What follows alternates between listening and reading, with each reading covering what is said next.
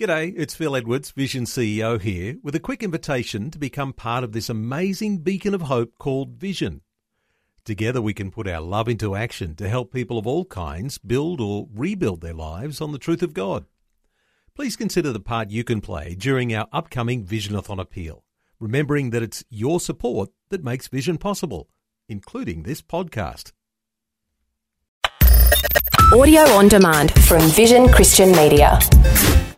Foundations. Obed Edom hmm. was a Philistine from Gath, and he was a believer in the one true God. He was more than happy to look after and house the ark of God. He was a believer. And so we only know that because his name is found in a boring list. Exactly. Foundations. Understanding the Jewish foundations of our Christian faith. With Robbo Robinson and Mandy Warby. In our last program, we looked at the first genealogy in the Bible and discovered a magnificent message written in the name meanings. And in this program, we're going to learn another really important purpose for the many lists that prove the validity of the Bible. we looked briefly too at the genealogies because the genealogies are just like sometimes they can be, it's like walking through mud trying to mm. read through Yeah. them and they're kind of a bit boring. But we looked at the, just very briefly, the genealogies of Jesus. Uh, in Matthew 1 and Luke 3, realizing they're both actually different genealogies, but they're going through each of his parents and prove his, not only his uh, royalty in connection with David, but also his divinity. Yeah. So that, that was really exciting. As you said, then there was the um, the message that we get from putting all the meanings Yeah. of the names in that first genealogy in Genesis, and then you get the redemption story, which is right. amazing. It certainly takes away the boringness of lists when you start to, you know, uncover some of these little gems that are hidden in there. Yeah, yeah, yeah. It's very, very exciting. And and I don't, you know what? You don't make doctrine on this kind of stuff, but I like what uh, the late Dr. Chuck Missler said. He said these are like the fingerprints of God all over this, the Bible. Yeah. That just validate the fact that it's of divine origin, not human origin. Yeah. But there's an, uh, another uh, couple of things that are very, very important in the Bible, and that is is the historicity of the scripture. It's a historical book. It like if you wanted to, I mean, what's the typical opening line for any fairy tale or fable? It's once upon a time Yeah. in In a, a- land far away, Far, far or away, if, that's right. if it's if it's Star Wars, it's in a galaxy far, far Yeah. away. But it tells you that it's basically a fable. It's a Hmm. fairy tale. It's not true. Yep. It's just the work of somebody's imagination. But then when you read passages from the Bible that seem to go on with this person and that person and in this month and in that city, it was that king, and you kind of go, oh, this is as dry as, why am I reading this? But the purpose is that it's actually giving you a historical count that can be validated. And there's Yeah. quite a number of, um, of verses that are like that, that if we stopped and thought about it for a little while, we'd actually, we're actually getting a history lesson. That's right. Well, a great example of that's found in Jeremiah. The first few verses of the book, it says, The words of Jeremiah, the son of Hilkiah, of the priests who were in Anathoth, in the land of Benjamin, to whom the word of the Lord came in the days of Josiah, the son of Amon, king of Judah, in the thirteenth year of his reign. It came also in the days of Jehoiakim, the son of Josiah, the king of Judah, until the end of the eleventh year of Zedekiah, the son of Josiah, king of Judah, until the exile of Jerusalem in the fifth month. So, once again, there's a fair bit of dryness, I guess, to all those names and dates, but unlike a fairy tale, this provides a fair bit of, as you said, historicity uh, to show that this isn't fiction. This is actually factual events, places, names, and, and dates. Absolutely. And one of the interesting things, and I guess I've learned a lot of this because I've, I've been to Israel so many times and I've, I love history and I have always had a secret desire that I would love to be an archaeologist because you're literally pulling history out of the ground and you hmm. learn so much. But they say if you want to actually discover um, the history of the Jewish people, you really need two things: a shovel in one hand and a Bible in the other. And and when they have used those two Yeah. measuring sticks or m- methods, they've literally uncovered so much history that confirms the Bible. Yeah, that's right. It's fabulous. But there's there's also another really important thing about the listing of names in the Bible.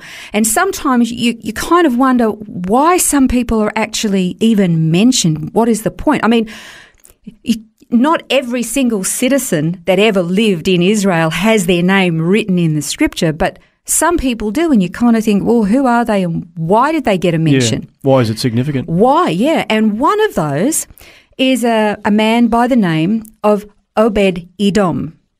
And he and and there's a um, in one Chronicles there's a passage in one Chronicles 26 between verses four and eight. It mentions him, and it mentions his sons, his grandsons, that they were all very capable, strong men.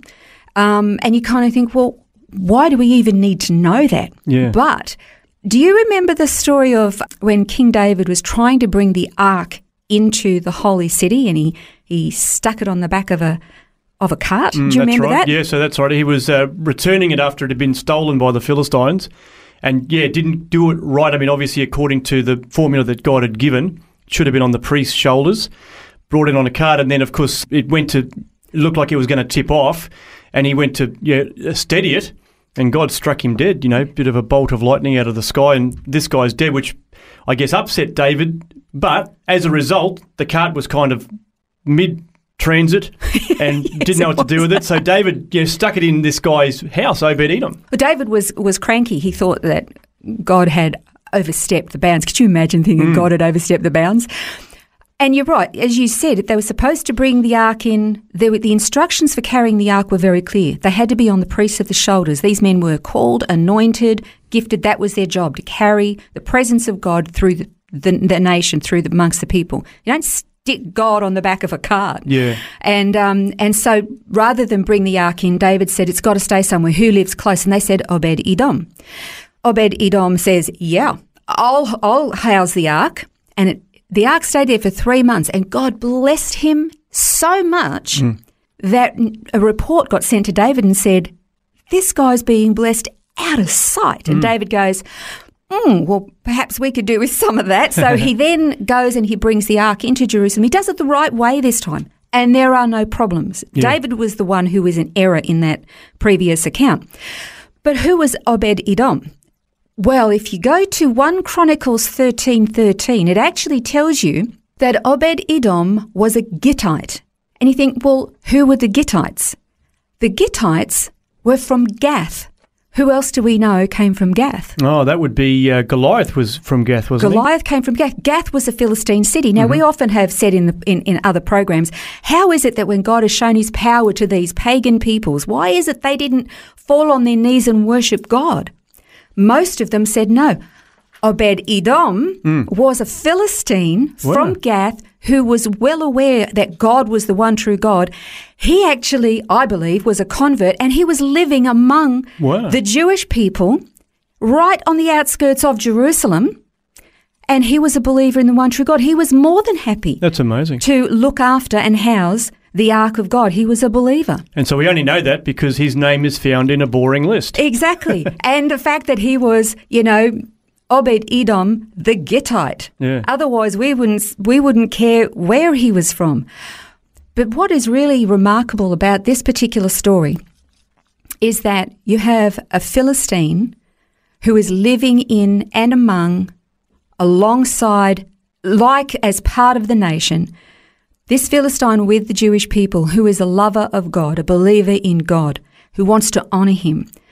From that, we understand that God is not a racist. Hmm. He called the Jewish people for a purpose to be a light to the nations. Yeah. And in a very dramatic fashion, they were a light showing and demonstrating the one true God through that battle of David and Goliath. Okay, we're talking about David was still king here. Hmm. In his childhood, he killed Goliath. He would have known that Obed Edom came from Gath. Yeah, that's right. So this is all happening in that one lifetime. God is not a racist. The Jewish people have been a light to the nations of the world. At that particular time, a light to the Philistine people. Yeah. And Obed Edom, maybe even a few, a handful more Philistines had, were living amongst the Jewish people. We don't know. We know he was. Yeah. And God was for them. So whether the Jewish people have been in their obedience or disobedience, like David was in that particular instance, bringing the ark in the first time on the cart, God has proven himself to be real. He has shown himself. God is for all people. Oh, I find that fantastic. Oh, for sure. And it all comes out of some boring lists that are found in the Bible. It's fascinating. Yeah. Well, join us again next time on Foundations as we continue to uncover some of these gems found in God's Word as we learn about the Hebrew foundations of our faith. This has been Foundations, a look at the Jewish foundations of our Christian faith. For study notes, resources, and more, see vision.org.au slash foundations. Thanks for taking time to listen to this audio on demand from Vision Christian Media. To find out more about us, go to vision.org.au.